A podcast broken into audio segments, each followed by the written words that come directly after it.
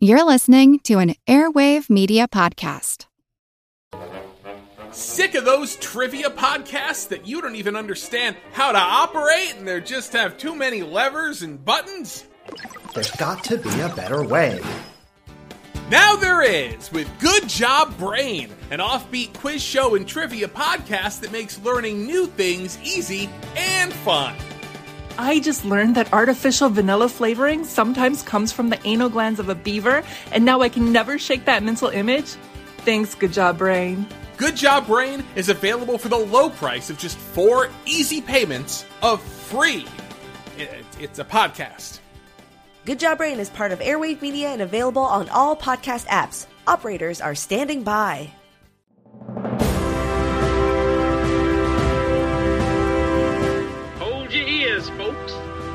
Showtime. People pay good money to see this movie. When they go out to a theater, they want cold sodas, hot popcorn, and no monsters in the projection booth. Everyone pretend podcasting isn't boring. Turn it off. Turn it off.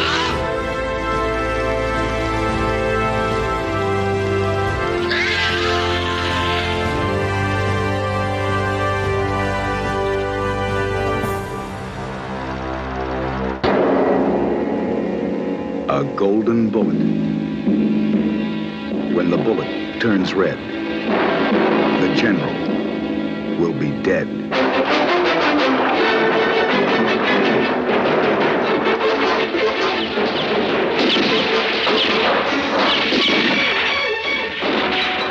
El Chuncho, the bandit.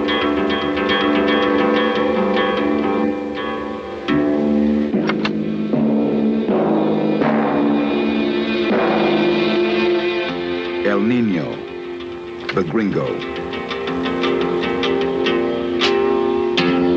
Side by side, they killed for what they believed in gold.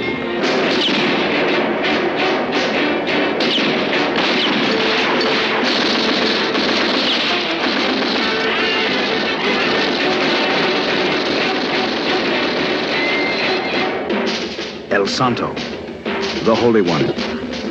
What the Lord giveth, he took away.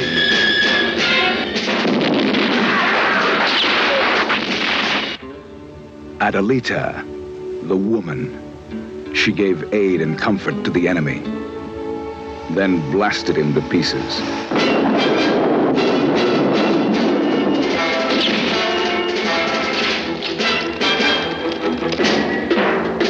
The general, he needed many guns.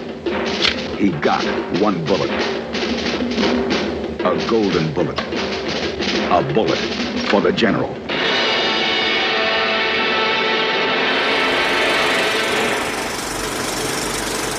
Welcome to the projection booth. I'm your host, Mike White. Joining me is Mr. Andrew Leavold. Hey, Mike. It's great to be uh, here as a punter for once. Also back in the booth is Ms. Samm Deighan. Hello. We conclude Spaghetti Western Month with Damiano Damiani's Quien Sabe from 1966. Released in the U.S. as A Bullet for the General, it's the story of a Mexican revolutionary, El Chuncho, he's kind of more of a gun runner, played by Gian Maria Volonte, and his relationship with his brother El Santo, no, not that El Santo, played by Klaus Kinski, and a gringo that Chucho names Nino, played by Lou Castel. We will be spoiling the film as we go along, so if you haven't seen A Bullet for the General before, go back and watch the film and come back. We will still be here. So Samm, when was the first time you saw A Bullet for the General and what did you think? I want to say it was probably sometime about 10 years ago when I started to get into some of the non typical uh, spaghetti westerns, like the not super famous ones. And this is around the time that I fell in love with Gian Maria Volonte, who is quite possibly my favorite actor. And he is incredible here, uh, especially the scene which we'll talk about where he waves a gold machine gun in the air and says, Gold machine gun for the revolution. So, like, how can you not love that? It's dynamite. And Andrew, how about yourself? probably the same. I would say about 10 years ago. I mean, I've been obsessing about spaghetti westerns ever since I saw The Good, the Bad and the Ugly on Betamax when Betamax actually first came out. And, and it wasn't just the violence. it wasn't just the sardonic humor. I think it was the, the landscapes of southern Spain that captivated me and set me on this path of obsessing about Italian western towns in the south of Spain. I ended up going to Almeria and uh, spending a couple of trips to Spain, wandering around the old spaghetti western sets and working out this idea of the Almerian western, what that actually means as as a subgenre of European cinema. And Bullet for the General, I think I saw before my first trip to Almeria. And for me, it's one of the most perfect Almerian westerns because it incorporates so much of the landscape around uh, Almeria and Tabernas and, and that really craggy, grey, brown, desolate landscape. It just absolutely blew my mind. And of course, the political angle, the, the idea of the Zapata Western completely captivated me as well, sent me off another down another rabbit hole. And, um, you know, here we are talking obsessively about Bullet for the General. This was actually a first time watch for me. I had, Ooh. yeah, I knew, like caramba. yeah, I knew about the film. I had read about the film. It was listed in the top 10 of a lot of lists of spaghetti westerns. And I think I've owned the film for years. I might have owned it in multiple formats and just kind of kept upgrading it, but never actually watched it finally ended up watching it and wow, it really is fantastic. And I watched the, the disc that I bought had a documentary about Volonte as an extra and it was just a really great documentary talking about him and talking about how his acting led to him being more of a revolutionary, which is hilarious because in this, he's not really a revolutionary. He's saying all the right things, you know, Que Viva Mexico and all these things, but really he is all about the money, or at least at first he's about the money. And he's kind of a outlaw and, well, he's very much an outlaw. And, you know, the very first scene that we have is this major set piece of this railroad robbery where he is robbing the train for guns. And wow, what a way to start off the film. But even before that, the very first shot of the film is these guys who are marching in line and they get to a wall and they turn and then they're shot. And it just sets the tone for the film perfectly. That's the Battle of Algiers moment. That opening, the first time I saw it, I, I, didn't really know what I was expecting because at that point I hadn't seen a ton of spaghetti westerns, and so I figured it was going to be this kind of slow, atmospheric thing, lots of great music and shots of the, the desert in Spain, and it's like, whoa, okay, here we go. Well, just the pace of the film was so surprising to me. You know, we have this major set piece of this train robbery going on, and I love the way that we're introduced to Volonte's character, where you hear these drums and you think that it's on the soundtrack, but it's actually a diegetic that Pops he's got over the, the hill yes, playing drums on his horse.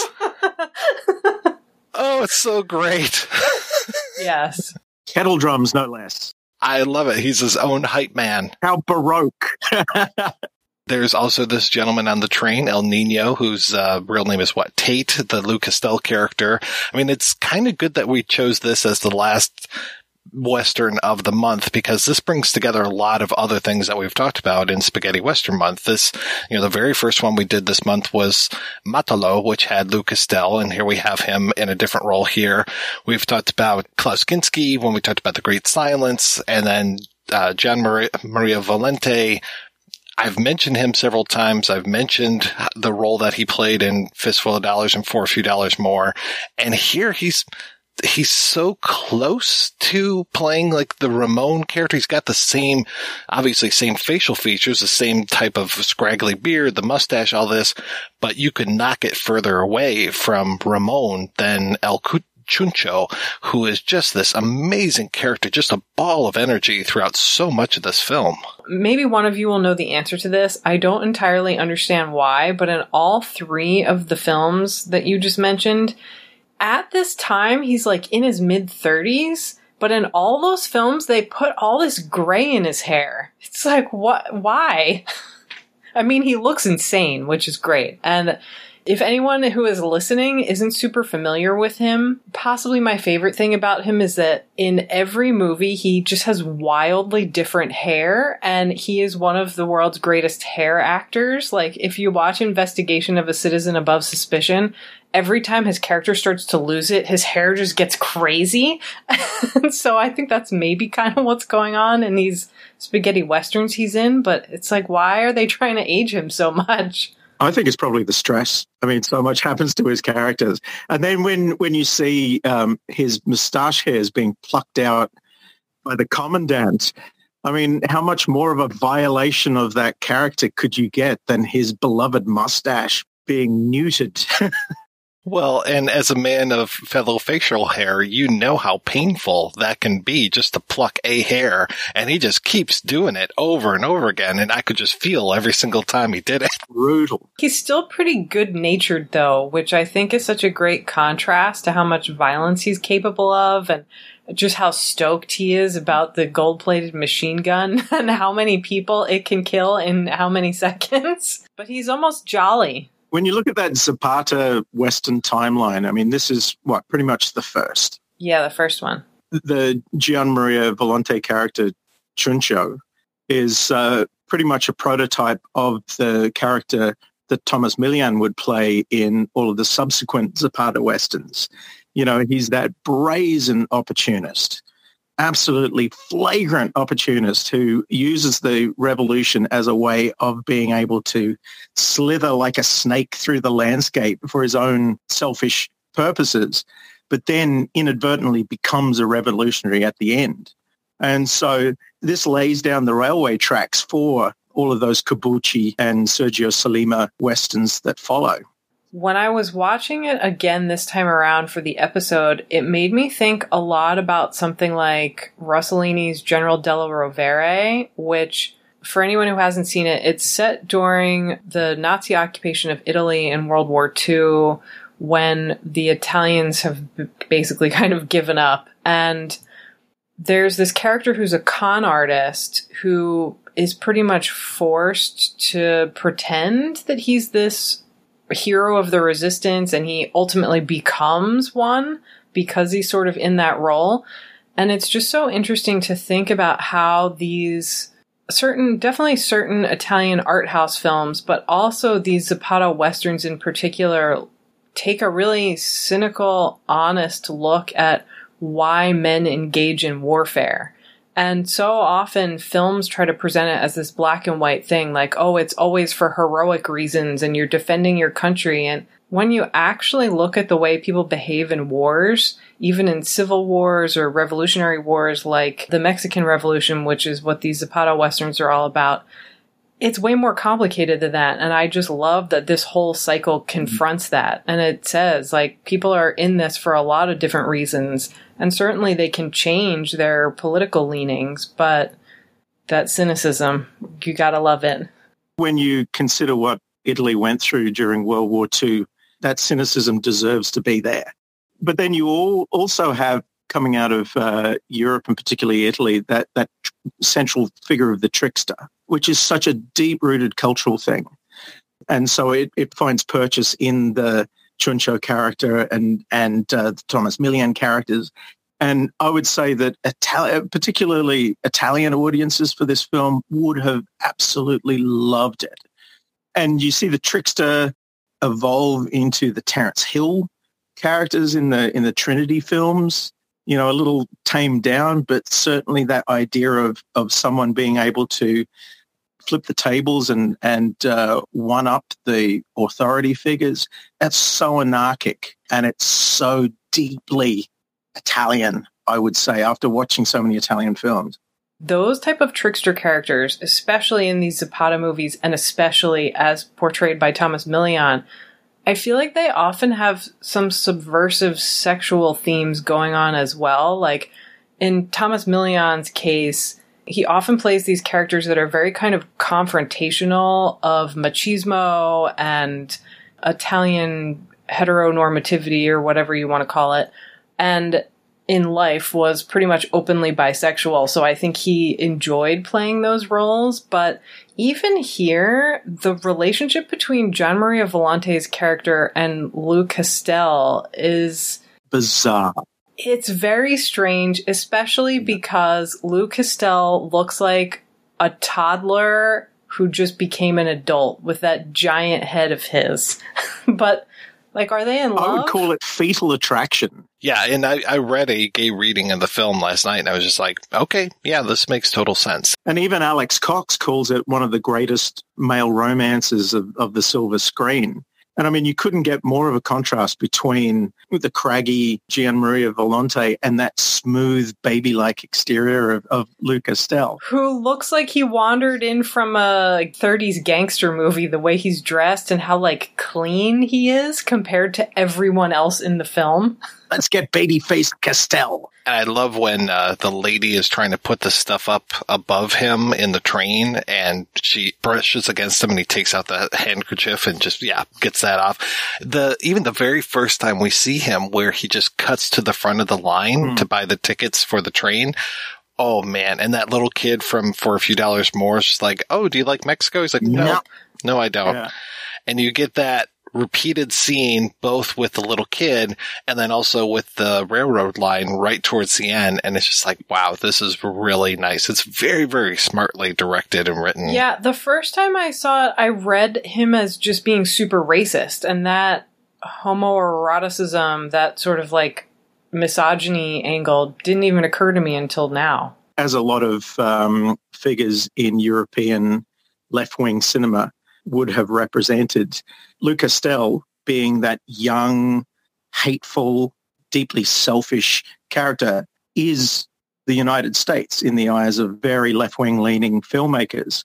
And there's a point where the commandant says, ah, he's American. He has no soul, but he has a lot of dollars. Still accurate. Lou Castel is America. He's basically exploiting the situation south of the border for his own ends. And yet he decides to share the loot with his would-be lover. And save his life. Which is quite strange. Gian Maria Volonte, of course, feeling that intense lover's betrayal, decides to turn on, uh, you know, and and because of that bond that has developed between the two, he feels that betrayal so much more acutely. Yeah, it's kind of interesting that that it, it's a lot deeper than you would initially suspect so many westerns in general, especially American westerns, but also a lot of the spaghetti westerns have these very complicated male relationships where sometimes there are these sort of love hate bonds. Like Lee Van Cleef always has somebody who like can't get rid of him, but they hate him because he's got that, you know, big daddy energy. but this one is even stranger, I think, because of the way the political shift plays out. It's like he becomes a revolutionary, and, and when I say he, I mean Chuncho. It's almost like he becomes a revolutionary because he's opening his eyes to the way that Nino treats Mexican people, but also because of that betrayal that you're talking about. It's such a weird, perfect film. Well, who knows? Quien sabe? exactly. After we have this opening with the train robbery, I just love that it basically just goes into high gear and becomes a, a series of one robbery after another, after another, after another. And I was just like, wait a second, aren't we supposed to like take a little bit of a break here, get to know these characters a little bit more? I mean, we do get to know them. What's remarkable is that with this gang, I actually started to learn their names, which normally with a gang, you wouldn't learn their names. You wouldn't know anything about them. You would know like, oh, he's the singer. He's the jealous boyfriend. And that there's a woman as part of the gang was really remarkable as well. And that they use her in one of these ploys. I really liked that where she comes in as pretending to be a prostitute and has her big trunk. And I love when she's got that big old cigar and lights the, the fuse on the trunk. And then we have that great great moment of the soldiers who are so happy to have this new prostitute that they're going to open up this bottle of champagne. And as the cork pops open, that's when the bomb goes off. It was just such a nice moment and she hides behind her parasol. Yeah. she shields herself from the rubble with her parasol. It's just astounding. And probably five minutes later, after all this carnage has gone on, you see Chuncho and he's walking around and he's just guzzling champagne. I'm like, that's really nice. Gian Maria Volonte in general is a very physical actor. Like he's always like sweating or gesturing or making his hair all crazy. Like he's very active.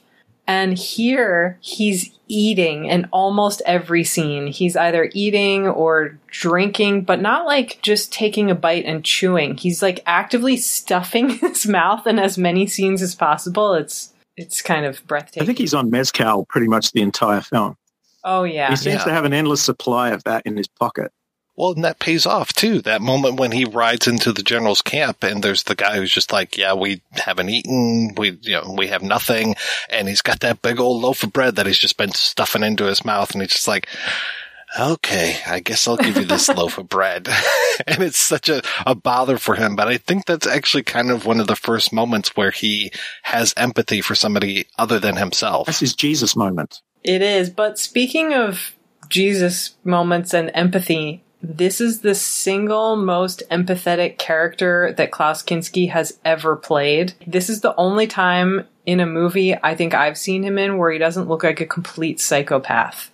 Though he has moments. He does. Oh, he has psychotic moments. to see that little twitch in the side of his mouth and I'm just like, "Oh boy, he's about to go off." Yeah. like when he he has this great scene where I love this scene in particular because I feel like it provides such an important balance point, but they come into town and they're killing all these soldiers and there's a moment where you feel like okay this is just a bloodbath these are bad guys and klaus kinski of all people sees these poor people who have been kept in this like underground open air prison and they're starving, they're basically dying of thirst. And he looks deeply moved and sets them free. And you think like, okay, maybe they're not all bad and maybe they, some of them do want to do the right thing for the country. But then his way of punishing the officers who imprison them is to just put them in the same jail while having that facial tick like he's about to go off. yeah, and condemning them to starve to death. You know, a brutal. much more ghastly end than a firing just shooting squad. them. Yeah. Yeah. Gian Maria just wanted to take their champagne and shoot them, but Hey, Klaus. vengeance is his, saith the Klaus. When he pops up and has hand grenades, he's like, "For the Father, womb, for the Son, for the Holy Spirit, Amen." Being a location nerd, you know where that scene was shot? It's a uh, a building called Cortijo del Fraile. It's the monastery from the good, the bad, and the ugly. Whoa! I thought it looked so much of this looks really familiar to me, and I, I'm sure that's why. It's all filmed pretty much within a, a 20 kilometer radius of uh, Almeria. There's there's one little village, the village of San Miguel, is a little bit further to the west, southeast of Granada, in a little village called Palopos, and where Lou Castel shoots the the general is about a kilometer down the hill from there. Ah, So- okay. But but um, the monastery from the good, the bad, and the ugly, it's south of Taberna, so south of the the grey brown hills that you see all the way through the film. It's a little bit south, heading towards the coast. About five minutes drive from the village that Lee Van Cleef and Gian Maria Volonte have their shootout in for a few dollars more. No wonder it looks familiar. So if you can imagine, like, if you're driving around this place, and like I literally did, I drove around for uh, about three days looking at um, looking at all of these locations and, and sourcing the locations. That monastery, um, which features quite heavily in the good, the bad, and the ugly, is now a condemned building. But my friend Jesus and I still managed to sneak in through the barbed wire of course you did. and locals called the cops on us. We're running around the crumbling walls going, la, la, la, la, la, you know, taking photos of everything. And all of a sudden a cop car starts circling the perimeter and we're like, shit, it's the fuzz.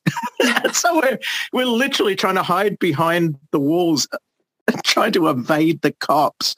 And then ran out through the hole in the wall, back into the car and sped off down towards Los Albaricoques. So yeah, so when I look at that building, I go, oh man, that's where I almost got arrested. so you're bandits now, is what you're saying, because of this movie. I'm a bandito. He's now a member of the Hole in the Wall gang. That was me. That was me. There's such good use of the landscape. We talked a little bit about the train scene. That's fantastic. There's one moment when, and it was very unexpected. You, you just don't necessarily see this, but uh, Nino comes down with malaria and they stop after fucking Nino murdered the last Yeah, guy in the gang.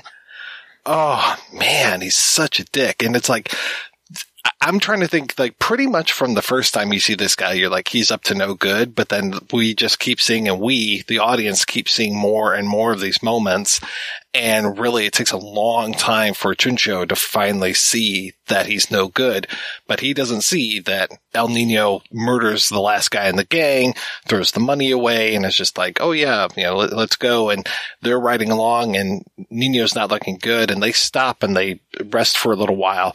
That shot of him leading Nino into this decrepit building and you've got the sunrise going down on the right side of the screen.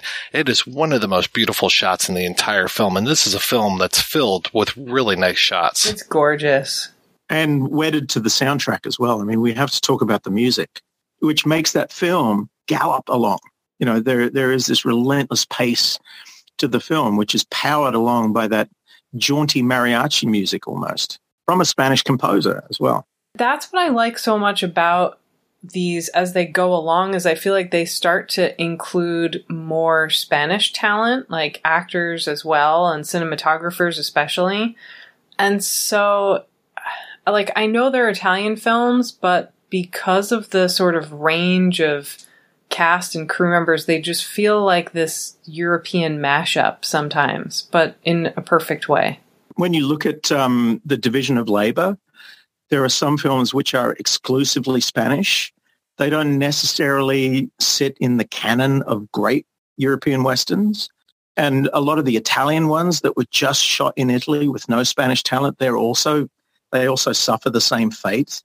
It's usually the co-productions, the ones that do have the majority of Spanish talent in front of and behind the camera that work so well because without those vistas, you know, without the Mexican looking extras who incidentally were all mostly gypsies, they would round up the local gypsy camp and stick them in sombreros and say, you're now Mexicans. With these Zapata westerns, that to me is one of the most interesting kind of like problem solving things is who do we cast as Mexican and what do they actually look like and where are they actually from? Like Martine Beswick, who is wonderful as Adelita, but she already is kind of exotic looking because her background uh, is very mixed, I think. Like she's British, but Half Jamaican. Yes, that's right.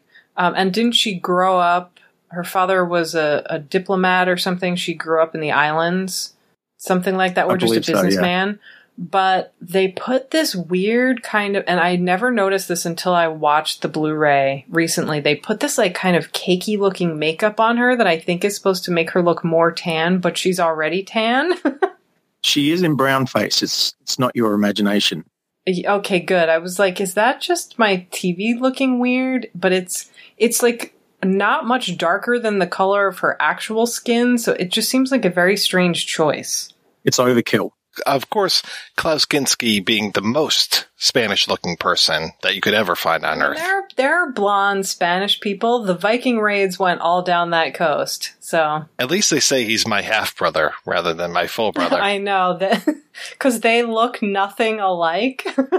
but he's so good and I love that character. And I, I hate that sometimes he disappears from the screen. You know, like not even just when he's in San Miguel and the rest of them go and see the general. It's while they're even doing these raids, at times it feels like Kinski just disappears. And it's like, oh, come on back, Klaus. I really want to see more of you. And I wouldn't be surprised if that was Damiano not getting along with Kinski because it sounds like he really had his hands full between Volonte and Kinski I on this can't film. even imagine. Maybe they just sent him to Madrid for a week and say, look, you know, here's a bag of money. Just go and, you know, spend your time with prostitutes. And Yeah, here's one bag of money and one bag of cocaine. Could you get cocaine in Italy at that time? Probably not. One bag of money. yeah. Right. but then, but then uh, Klaus Kinski's character makes that incredible reappearance at the end when uh, Chuncho is being condemned by his hero, Elias. And the look of betrayal on Santo's face is incredible when he, he's uh, looking at his brother who's in, sold out an entire village. And I'm sure Santo was probably witness to the ma- massacre as well, since he was still there waiting for his half brother to return. And uh, I think the look on his face when the crowd parts and Kinski's standing there in judgment of his brother, that is one of the great Klaus Kinski moments. And I'm, I'm totally with Sam where I, I believe that uh, Klaus was hardly ever better. It's almost a restrained performance. Yeah, it is restrained. Klaus is one of those actors. There's definitely a handful of them like this. Nicolas Cage, I think, is the most modern example, but where their style of acting is just always to 11. I think a lot of the time they give better performances when they're not just frothing at the mouth the whole time, trying to be on. And this is such a perfect example of that for me with Klaus because he's understated. And I'm sure at this point, anybody watching this movie for the first time who's a cult film fan will know who he is and will expect a certain thing from him. And I think because the movie doesn't give you that, it's almost even better the Nicolas Cage film Pig is out right now, where he gives one of those much more low key performances, and he's getting you know accolades for it, and rightly so, because yeah, he doesn't have to be at eleven every single time. It's great when he is, but yeah, this is one of those moments, and this is definitely a great Kinski moment. And having just seen him in The Great Silence, I mean, it's just like wow, this guy, what an amazing performance he can give in both of these films, either completely dastardly in The Great Silence, but living within the law. And then also here, you know, just this priest on the side of the revolution. So it kind of puts him in an interesting place. And it gets to break out every once in a while, like with those hand grenades. But yeah, when he comes through and it's just like, this is my brother. I need to take care of this. And oh, it is so great. I also love their dialogue exchange at the end where Gian Maria is uh, doesn't ever put up a fight. Like I really can't believe how good natured El Chuncho is for the whole film, regardless of what's happening to him or what he's doing. But it's like he walks off and says, "Yeah, okay, you can kill me, just not in this patch of." of land that smells like goats. We have to go a little further and then asks, you know, are you going to shoot me in the head? Are you going to shoot me in the heart? He acquiesces. Yes because he's been judged by his hero and he realizes he's been a complete shit, then he goes, well, fair call. It, like he knows. You don't get characters like that very often in these sorts of violent masculine world type movies where you have somebody who is instantly capable of self reflection and who realizes, oh, okay, I did something bad that's the great thing about the Chuncho character that he he does have a series of epiphanies and they don't lead to instant enlightenment you know instant Certainly transformation not. but it's a very slow series of of uh, transformations which then you know after which he reverts back to his normal selfish self but the moment where he's teaching the peasants the, the peones in San Miguel how to shoot rifles you know, because he, he wants so to bored. be their general. you know? Yeah, obviously realizing that he's massacred all of those people that he wanted to be their savior. And then, of course, the betrayal by El Nino. It's those moments which lead him to suddenly go revolution. It's also really interesting and I think refreshing to see a film about a revolution, about leftist politics, made by so many people who had those politics. Like, obviously, we mentioned Gian Maria Volonté at the beginning of the episode, super devout, active leftist. but Lou Castel was basically kicked out of Italy for being a too active member of the Communist Party. And if you don't know who he is, he's actually a Swiss actor, but because his father really was a, a diplomat in South America, he grew up just all over the place from a pretty young age had those really active politics, but also I love that uh, Carla Gravina is in this.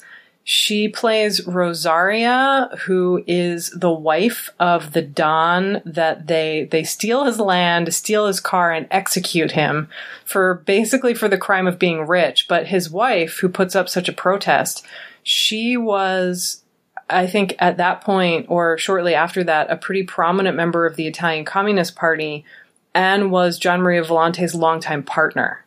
So they were sort of hand in hand during the years of lead trying to help out as many Italian revolutionaries as they could. When we talked about El Nino being America, and here he is going south of the border illegally to take out a leader of a revolution. Not that we would ever have done anything like that in our political history. Never. I wonder if the CIA got the idea from watching this movie. Well, and then also this is 1966 and the way that he sees where the general's at and then he immediately turns and sees basically the perch where he is going to take him out. I'm just like, oh. gosh, this feels very Kennedy to me. Mm-hmm. This feels really Kennedy. And when the.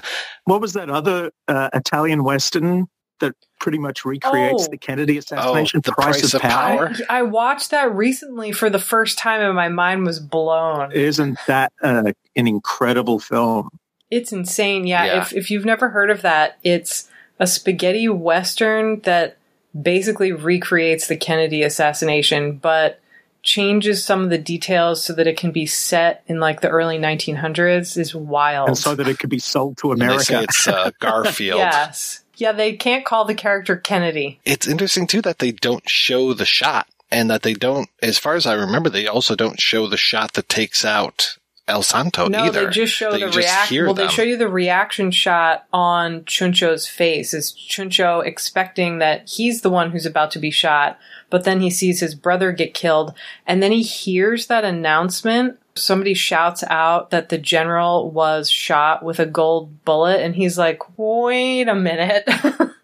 Because he had already seen that gold bullet in el nino stuff when he went through it when he was helping him get better not through quinine uh, but through mescal. And i'm surprised that he ever made a recovery.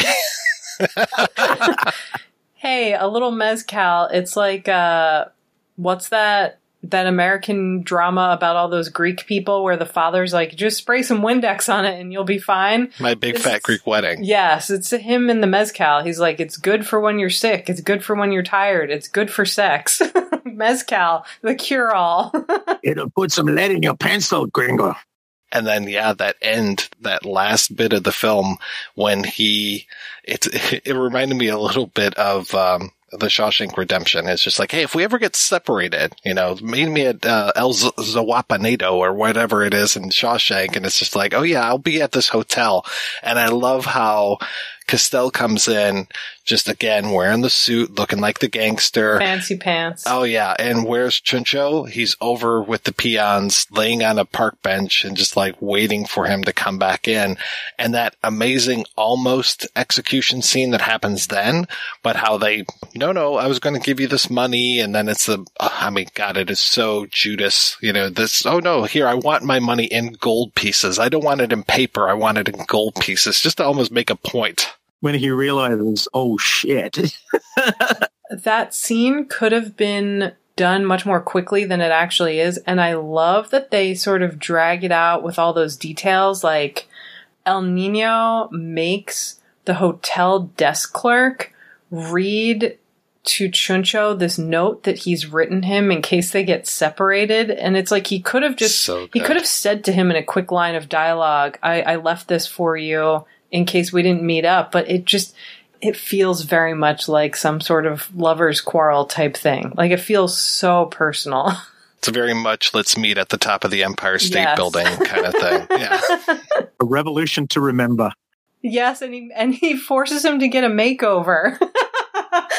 We even have the montage scene. As I was watching that, I was just like, God, this feels like Jimmy Stewart watching Kim Novak get made over here. Did you also notice that Nino was uh, lying across a mommy figure, a woman who was probably at least three times his age? And it's almost like she's suckling him. Yeah, when he's laying back. Right. Yeah. Right. I, I'm pretty sure that was deliberate. Oh, it had to have been, considering the way his character interacts with women throughout the whole film. I made this comment earlier, but I think the first time I watched this, I assumed that the movie was just trying to code him as being racist against Mexicans because the gang, when he joins up with them, tries to kind of tease him about, oh, you know, we're going to this town tonight. You can get yourself a woman. And he's like, I'm not interested. And is not at all interested in Adelita, but seems very interested in in Rosario in the the Don's wife who looks very like she's dressed very upper class and she's much paler. She doesn't look Mexican basically. And it just seems so weird that she's the one that he kind of gives the most attention to. And then as soon as Adelita's wearing her clothes, then he pays attention to Adelita. It's very strange. And when he's watching Volonte dance with the Yes. woman, it's just like, if this were any other Western, maybe we'd see those two men dancing together. But I was just like, okay, this is interesting. It felt very much like, go dance, you know, and I will watch you and I will take notes. This was a Pasolini Western. Oh my god. Or so Lou Castel has this great role in Fassbinder's Beware of the Holy Whore. And Fassbinder made this Western that is one of my favorite movies of all time that gets like zero attention called Whitey. If Fassbinder had made a Western with Lou Castel and Gian Maria, they definitely would have been dancing together. And they definitely also would have had a shootout at the end. And there would have been a bag of Coke.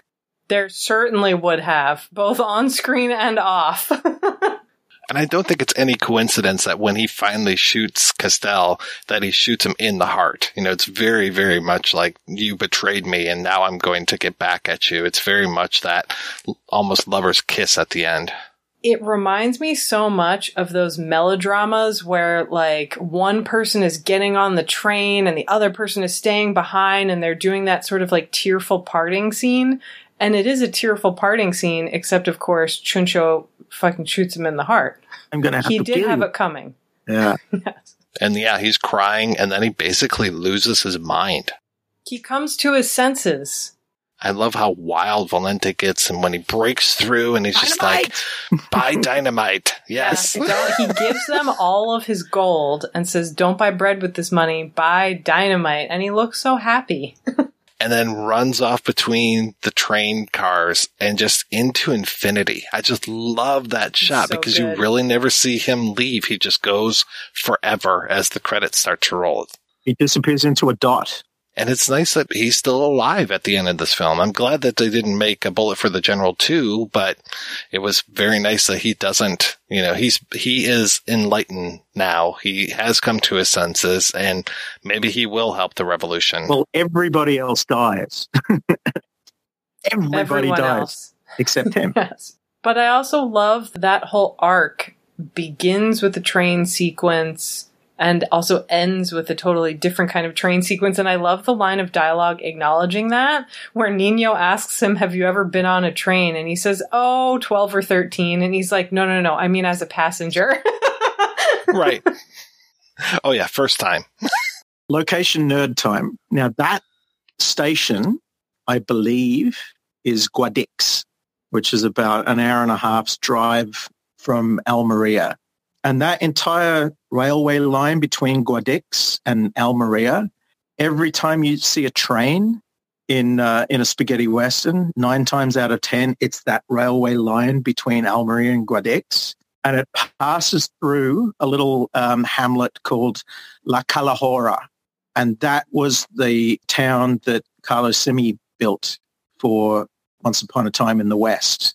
So you can actually stand at the remains of that station and watch the trains go through because it's still an operational train line. Like I caught the, the train from Almeria to Seville one time and you actually go through those embankments that are cut into the into the rock. You know, when the when the train is ambushed and you see the You see Gian Maria playing a drum. that's the train line actually cut into the mountains around Tabernas and and uh, Almeria. The station still at Guadix uh, still pretty much looks like that. They've kept the 1800s character. So the colored tiles in the background, you can still stand in that room and look at the same tiles. But the outside of the station is a completely different building. That is the station at Almeria, big, beautiful, ornate, um, domed building that uh, Rod Steiger and James Coburn walk out of in a fistful of dynamite. Oh, wow, that's crazy. Train equals that singular line between one small town and Almeria. Yeah, and it being an operational train line means you can actually get an old locomotive on there, which they house in Guadix. You can actually see those trains within a, a railway museum in Guadix. So the, the place is still crawling with history, you know, with, with cinema history. It, it's like making a pilgrimage to these places because it, I, I call it sacred geography, that you actually stand on the on the same spot where Gian Maria Volonte and Klaus Kinski stood, and you can feel that energy. You know, it's it's uh, about as close as to a religious experience as I'll probably ever get.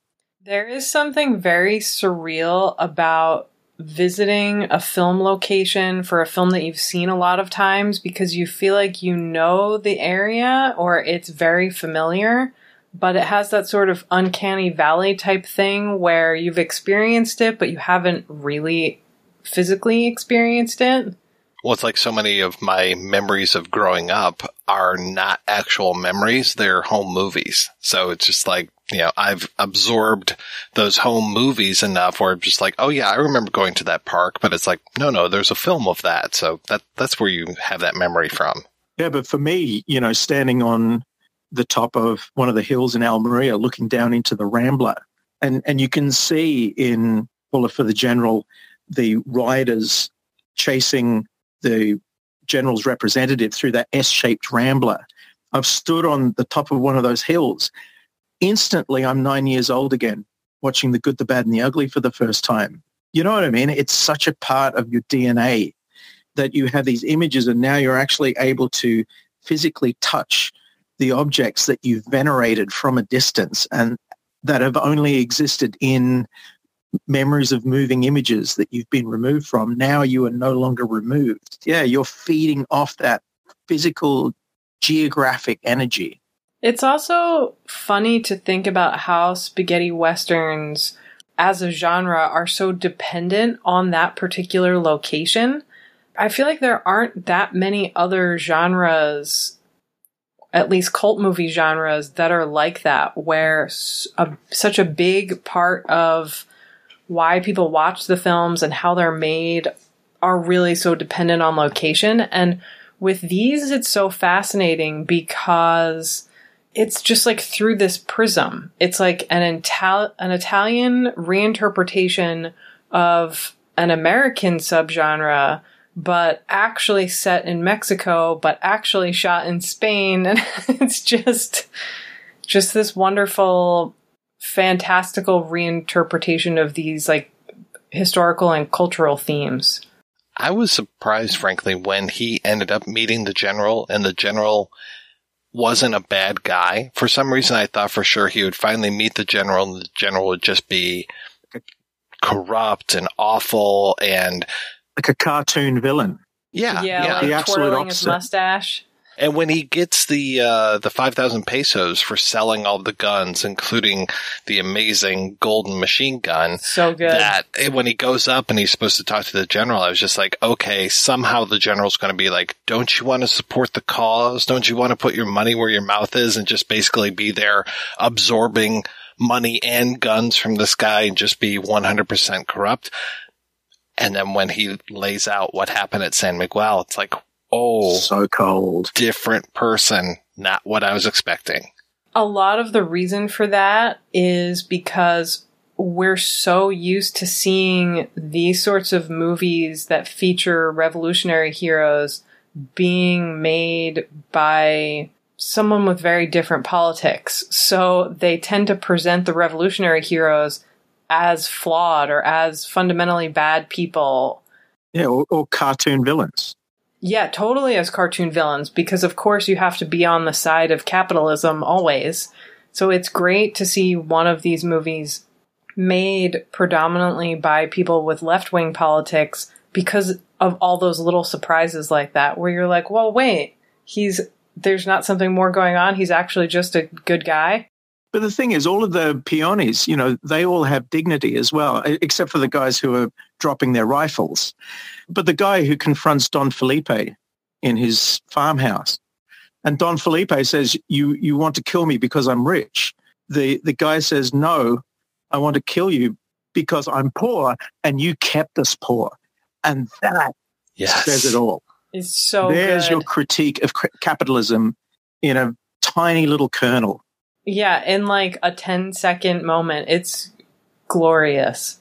Okay, yeah, I can get behind that statement. There are so many of those similar scenes in movies where poor people, especially poor people who have become outlaws and criminals, are up against these corrupt rich people. And it's always that language of, you just hate us because we're rich. You just hate us because, you know, we were successful and we worked hard and got these things that you didn't get. And it's like, no, that's not the reason. And you were just lazy peasants. yes. Yeah. Why don't poor people buy more money? If they would just get off their lazy asses. Well, they could borrow more, you know. that's the that's the American way. Oh, now I know why you got me onto this program because I'm I'm the non-American. I'm the Damiano Damiani character who can criticize America with impunity. Oh, we can too. We just probably will get ang- we will both get angry comments on social media about it. Well, uh, what what I want to know is when was it a bad thing to be a communist? When did it become actually a bad thing? Are you asking this as a real question or as a hypothetical question? No, it's a genuinely real question. You know, when when was it a bad thing to not be a bootlicker of the ruling elites? A big part of the problem is when people in Western Europe and the United States finally realized, basically, when people in the West finally realized what Stalin had done, all of those right wing capitalist governments sort of used that as propaganda and said, yes, look, all communists want these atrocities. And so that's when it became not okay to be communist, is because being communist suddenly immediately meant that you were associated with Stalin and totalitarianism. And I think that, you know, was sort of the tipping point there in the late 60s and especially the early 70s when all of those really radical filmmakers kind of had to take a step back and say like do we still want to be associated with the communist party? And so i think in the 70s after all of those really incredible protests in 68 and 69 i do think there's this backlash where people are just confused about what they're supposed to be associated with and what's the best way to protest and what's the best way to be radical. I mean, we saw things like Mao, who was taking, you know, this farming nation and turning it into a much more advanced society. But then he does something like the Cultural Revolution, where he just murders all of the intellectuals and artists. And it's like, okay, well, that puts a real kink in my Chinese fetish. So that's why we've got, you know, Godard making La Chinoise and these things where it's just like, well, I was supporting this, but now I don't know anymore. And I can't admit that I'm wrong ever. And I think that's a big part of the problem is none of them want to admit they're wrong. I mean, Sartre, of all those sort of like more famous intellectuals, was like the last person to renounce his Communist Party membership. And he just didn't want to admit that he was wrong. It's like, all right, get your dicks out of the way and just like stop tripping over yourselves.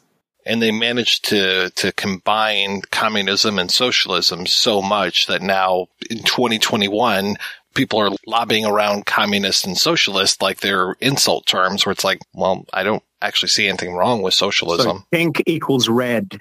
There, well, there's nothing wrong with communism. There's just a lot wrong with Stalinism. I think we're all agreed That with was that. Was a very right? long-winded answer.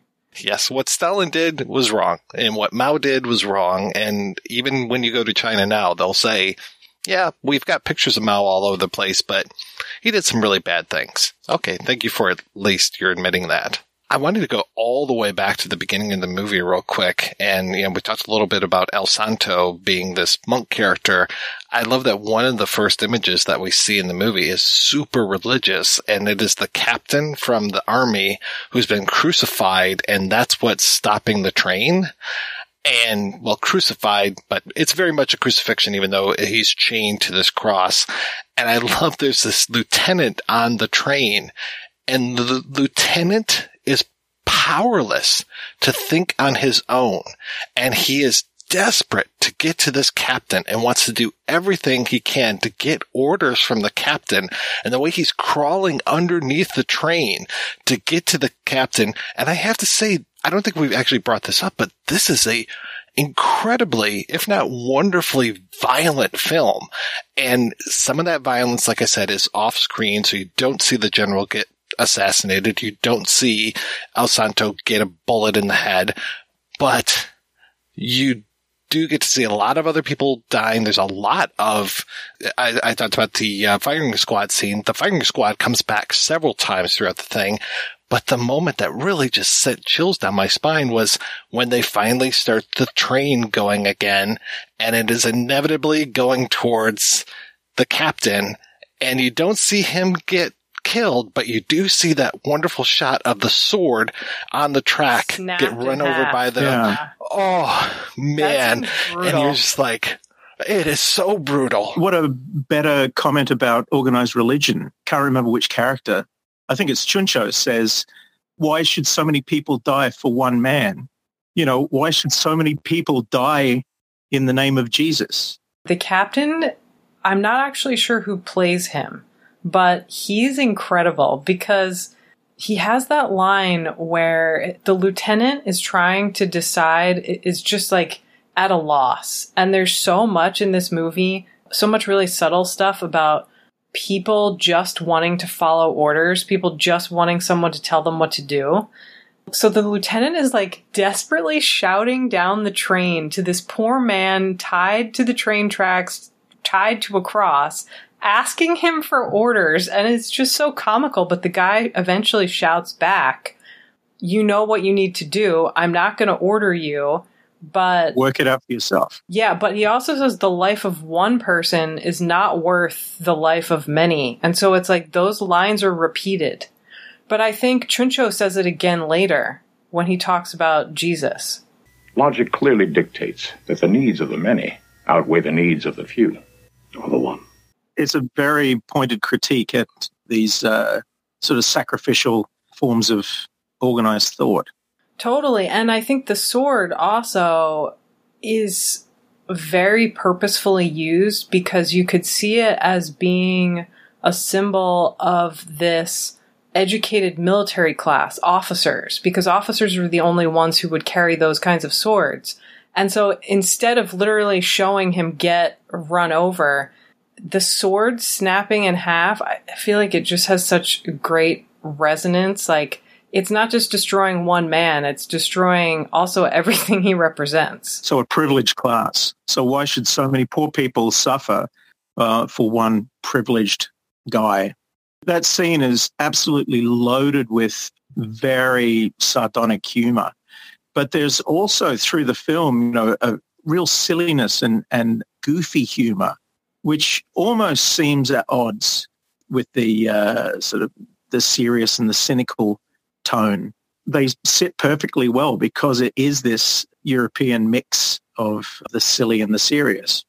It's the spoonful of sugar that helps the medicine go down. I mean, it is just that goofiness doesn't make it so this movie is just bashing you over the head with anything. It feels very of a piece, even though there are these tonal shifts in there, but it doesn't feel like you're getting whiplash. Like, whoa, wait a second. What is this doing here? What, why is this assassination here? We've just had Chuncho being, you know, a, a goofy sort. And no, now we're talking about massacres and assassinations. This is too heavy, but no, it feels very much of a piece to me.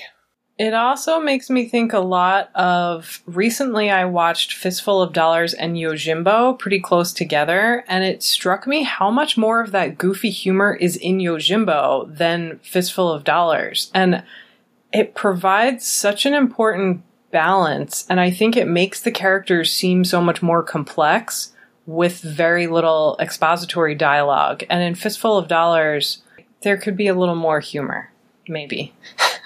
more of, of people making fun of Clint's mule. Yes. I mean, because that's the most quotable scene in the film, apart from, you know, aim for the heart, Ramon. But really, for me, it's, you know, going to apologize to my mule is the, the thing. I also thought it was interesting that there's the one town where Chuncho goes in and finds the younger boy that can read and write. Yes. And, who was educated by, again, going back to religion, he was educated by monks. And so he puts that guy, or that kid, I should say, in charge. I thought that was a really nice touch. And then that kid comes back later on. I don't know if he makes it through the movie, but it was kind of interesting that Chuncho is the guy who says, who, who can read and write and then puts that person in charge. But he also interrogates him and says, Who can read and write, but now why can you read and write? Are your parents wealthy or are they poor? yeah, but he was also put in charge of San Miguel and San Miguel got completely wiped out, remember? So I don't think he made it to the end of the film. no, probably not. I don't think he did. Though, if he was anything like an American mayor, he would be hiding out in some rich person bunker while everyone else was executed. So maybe he made it. He's the next dictator Yes. to take out. And Bullet for the General Blame too. the monks. Yeah, I'm surprised that we don't get like more of of Santos guys and just like it's him and a whole cadre of like killer monks. That would be pretty neat. That would be. I think we should mention that, um, you know, th- this film is at the start of a, a beautiful 10-year stretch of commercial and artistic hits from Damiani. And for some bizarre reason, he chose to bookend this 10-year period with Bullet for the General and then A Genius, Two Partners and a Dupe, aka Nobody is the Greatest, with Terence Hill a very strange choice of comic western which doesn't have any of the gravitas or the or the or the artistic genius of of uh, Bullet for the General. It's almost like it's a throwaway film, and it's almost like him, um, you know, almost uh, throwing away whatever goodwill that he built up with Bullet for a General. I was reading and I don't know why, and I'm wondering if that shift towards, I guess, commercialism that you're uh, talking about. It seems like Pasolini really hated him, and I don't exactly know why. Maybe he felt like, you know, he started off making these more political films and then just kind of gave up, and maybe that was some of the ire. I'm not really sure, but don't forget that he wound up making Amityville 2, The Possession. it sounds like I'm making a joke, but it's fucking wild. It's really grim. It's way better than the first movie and has this crazy. Is it political? I guess you could sort of argue that it is. I mean, it's all about this family who moves into the the original house from the first movie, but the possession isn't chalked up to this supernatural thing, not entirely. It's basically like the teenage son has grown up in this abusive family and has these strict Catholic parents who uh, it's implied that the father like rapes and beats his wife and there's this crazy incest subplot between the two teenage children. And because the son is in this house and there's this supernatural influence he loses his shit and murders his entire family. It's crazy. So lots of weird stuff going on there about Italian and Italian American masculinity and Catholicism sort of running amok and being oppressive. So I haven't seen it since it came out, so I should really go back and revisit. it's so weird. Sounds like fun. it is. Incest is always fun. Always. Yeah, there's a scene where he steals his teenage sister's panties for some reason. Quality cinema. But part of that 10 year dream run of Damiani includes all of those, you know, political uh, crime films like With Franco Day of Nero. the Owl and um, Confessions of a Police Captain, How to Kill a Judge. And I, I would think a lot of people compare his films to Sergio Sollima because of that left-wing Western angle. For me, he's more philosophically aligned with someone like Elio Petri, Investigation of a Citizen Under Suspicion. They share Gian Maria Volonte. They obviously share your enthusiasm with Gian Maria, as do oh, I. yes. okay, good. As should we all. But uh, his politi- uh, Damiani's uh, political films are deeply cynical, deeply moral. So I think there's a, a shared lineage there. You know, as they um, as they navigate through the late '60s and into the very deeply cynical '70s. After his run with Franco Nero, I know he made a couple films with Giuliano Gemma that I, I think maybe are the last of that sort of political gasp before he was just kind of making genre films to make a living. But he worked with definitely some of the greats. We were talking about religion before, and I just wanted to bring up the one thing uh, before I forget, which was I love when he actually confronts El Nino about the golden bullet, and El Nino's excuse is, "Oh, it's a lucky charm," and then Chuncho pulls out this thing, and it I couldn't really tell what it was, but I was listening to the Italian. I watched it the second time in Italian with English subs, and for sure he says Cristo, and I'm just like, oh, okay, so it's a little thing of Christ that is around his like I was expecting a cross to be pulled out, but it seemed like even cheaper than that. It was almost like a, a cutout of a piece of paper, and he was just like, oh, this is my lucky charm. I'm like, I thought it was a piece of wood from the original cross, or maybe I was on mezcal at the time. I don't know. Yes, you had too much mezcal. I thought it was some kind of paper talisman type thing. they both have their lucky charms, and that one of them is going to be used to murder the other person's hero. I was like, okay, great. Yeah, he's way he's gullible in the way that people are gullible when they're in love. Yeah. Yeah, he overlooks all of Nino's flaws. Until the I mean, in end. that, yeah, and that he even calls him Nino, you know, child. It's like, okay, That's what happens when you fall in love with a fetal assassin. Nothing good can come out of it. Even for a, a, a Jesus slash Judas character like Chuncho. There is a lot going on in this movie, and it it still amazes me that there's a whole cycle that started with this all about the Mexican Revolution. It just seems like a, a strange or maybe unexpected subject, but I'm so glad that they veered into that different geographic and political territory.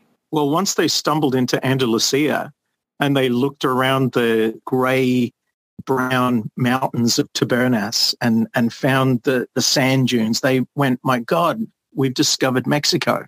We can make films about Mexico here. And I think that was very transformative because in very stark contrast with the westerns that were made in the north of the country, uh, around Barcelona and uh, around the mountains around Madrid, which are very green or, or snow-covered. Um, when you do the drive from Madrid down to Almeria, you can literally see the countryside change color. It goes from green to that gray-brown. And all of a sudden, it, it's filled with olive groves. And you go, okay, it's still a little green, but then you hit Andalusia and it is dust and sand and bare rock and sage bushes. And you can't get more Mexico looking or, or, you know, Southwest America than that. And I think all of a sudden filmmakers were thinking, well, shit, you know, now, now we have this as a location. We can start thinking about stories to feature within that location. And out of Almeria comes the Zapata Westerns. And I think pretty much all of those uh, Corbucci and Sollima films were shot within a 20 kilometer radius of Almeria itself, which makes it a magical place, worthy of pilgrimage. yes. You should uh, set up your own like tour guide thing. I wanted to. I tried to a couple of years ago and Yeah, and then COVID hit, and but I, I'm I, I reckon I'm going to turn it into a TV series. That's going to be one of my projects over the next couple of years, taking people around Tabernas and He was calling it Film Safari. You had a whole thing betcha. all laid and, out. It was and fantastic. I'll still do it as soon Yeah, as that would be awesome. COVID allows me to, and um, and I honestly believe that it would make a great cable show. I think so too. Film nerds running around film locations, going, "Holy shit, that's the main store from Compañeros!" Ay ay ay! You'll have to have me on there banging a drum saying this is exactly where Gian Maria stood when when I will I will pay your airfare just to watch you play kettle drums. I'll bring my own kettle drum. Oh shit, that's an oral contract. Oh my god, I feel somewhat committed. All right, guys, let's go ahead and take a break, and we're going to play preview for next week's show right after these brief messages. Sick of those trivia podcasts that you don't even understand how to operate and they just have too many levers and buttons? There's got to be a better way. Now there is with Good Job Brain, an offbeat quiz show and trivia podcast that makes learning new things easy and fun. I just learned that artificial vanilla flavoring sometimes comes from the anal glands of a beaver, and now I can never shake that mental image. Thanks, good job, brain. Good Job Brain is available for the low price of just four easy payments of free. It- It's a podcast. Good Job Brain is part of Airwave Media and available on all podcast apps. Operators are standing by.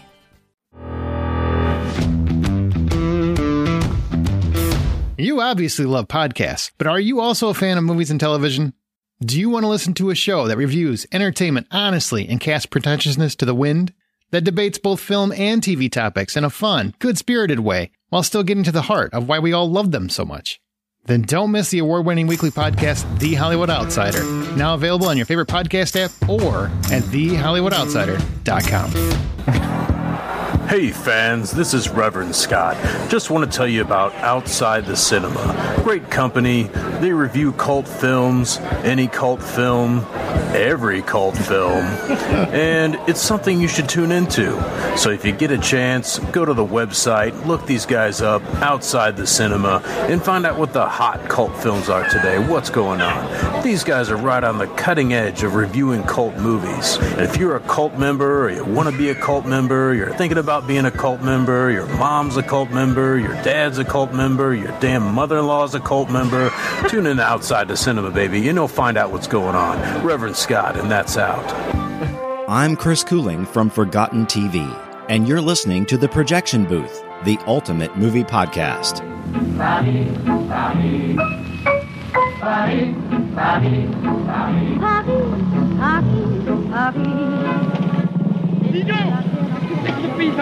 Alors tu Ah, je comprends maintenant. C'est à cause de badolo comme toi qu'elle vient toujours en temps en réunion. Attends voir.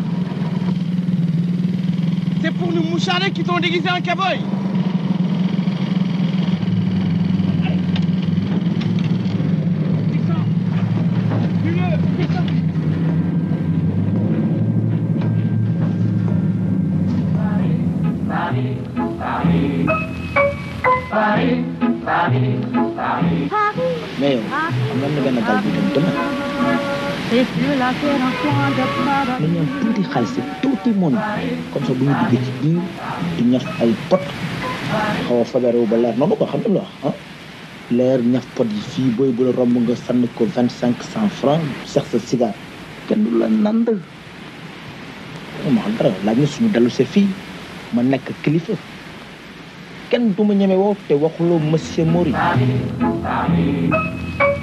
Paris, Paris, Paris, Paris, Paris, Paris.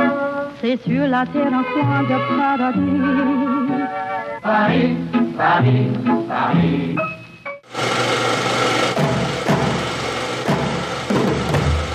That's right, we'll be back next week with Touki Bouki as we kick off a month looking at movies from Africa. Until then, I want to thank my co-hosts Andrew and Samm. So, Andrew, what is the latest from Down Under, sir? First of all, I have to say thank you so much for letting me come on and rant and rave about Almeria. It's, it's such a, a pleasure and a privilege. I'm doing the lockdown thing. I mean, I'm basically working on about four projects at once while selling things on the online store that I set up during COVID uh, called trashvideoarchives.com. We're printing up neat t-shirts like Santo versus the Vampire Women and For Your Height Only. I'm hoping to finish by the end of this year a documentary on a Melbourne artist and punk rocker called Fred Negro, which is his real name. Crazy sort of um, David Allan Coe meets GG Allin meets Viz Comics meets all kinds of craziness. He's a really interesting character study. And I'm doing a book and documentary on Bobby A. Suarez, the Filipino director of Cleopatra Wong and the One-Armed Executioner. So I will have stuff to tour America before you know it. As soon as the borders open, I'm there, muchachos. And Samm, how about you? What's going on with you? I am, of course, already working on a new book. Um, my book about World War II, the legacy of World War II in European art house cinema, came out just a couple months ago. Uh, I also started a new podcast called Twitch of the Death Nerve, which looks at sort of psychotronic cinema more broadly, and we will definitely have some spaghetti western episodes in the future. And you can find that at the Cinepunks Network. And basically everything I'm working on, you can find listed at my Patreon, which is just patreon.com slash Samm Deighan. And thank you so much for letting me talk about Gian Maria. It's my favorite thing to do. Well, thank you so much, guys, for being on the show. Thanks to everybody for listening. Thanks especially to our Patreon community. If you want to join the community, visit patreon.com slash projection booth. Every donation we get helps the projection booth take over the world.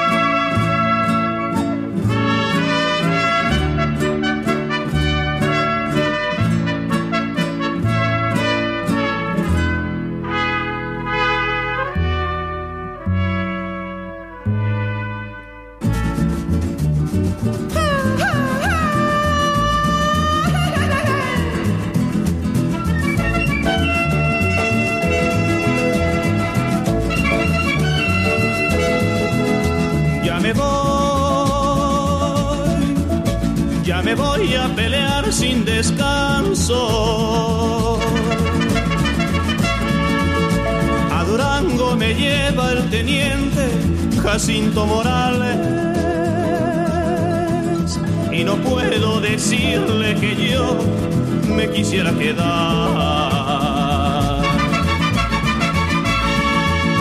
Porque yo me quisiera quedar en mi pueblo. Con Panchita que tanto me hizo sufrir y llorar. Prefiero quedarme muriendo que hacerme matar.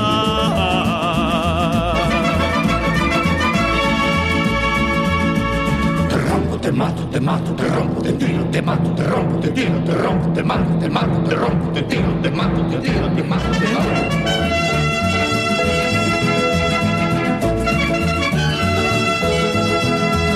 Te rompo, te tiro, te rompo, te tiro, te rompo, te tiro, te rompo, te mato, te doy.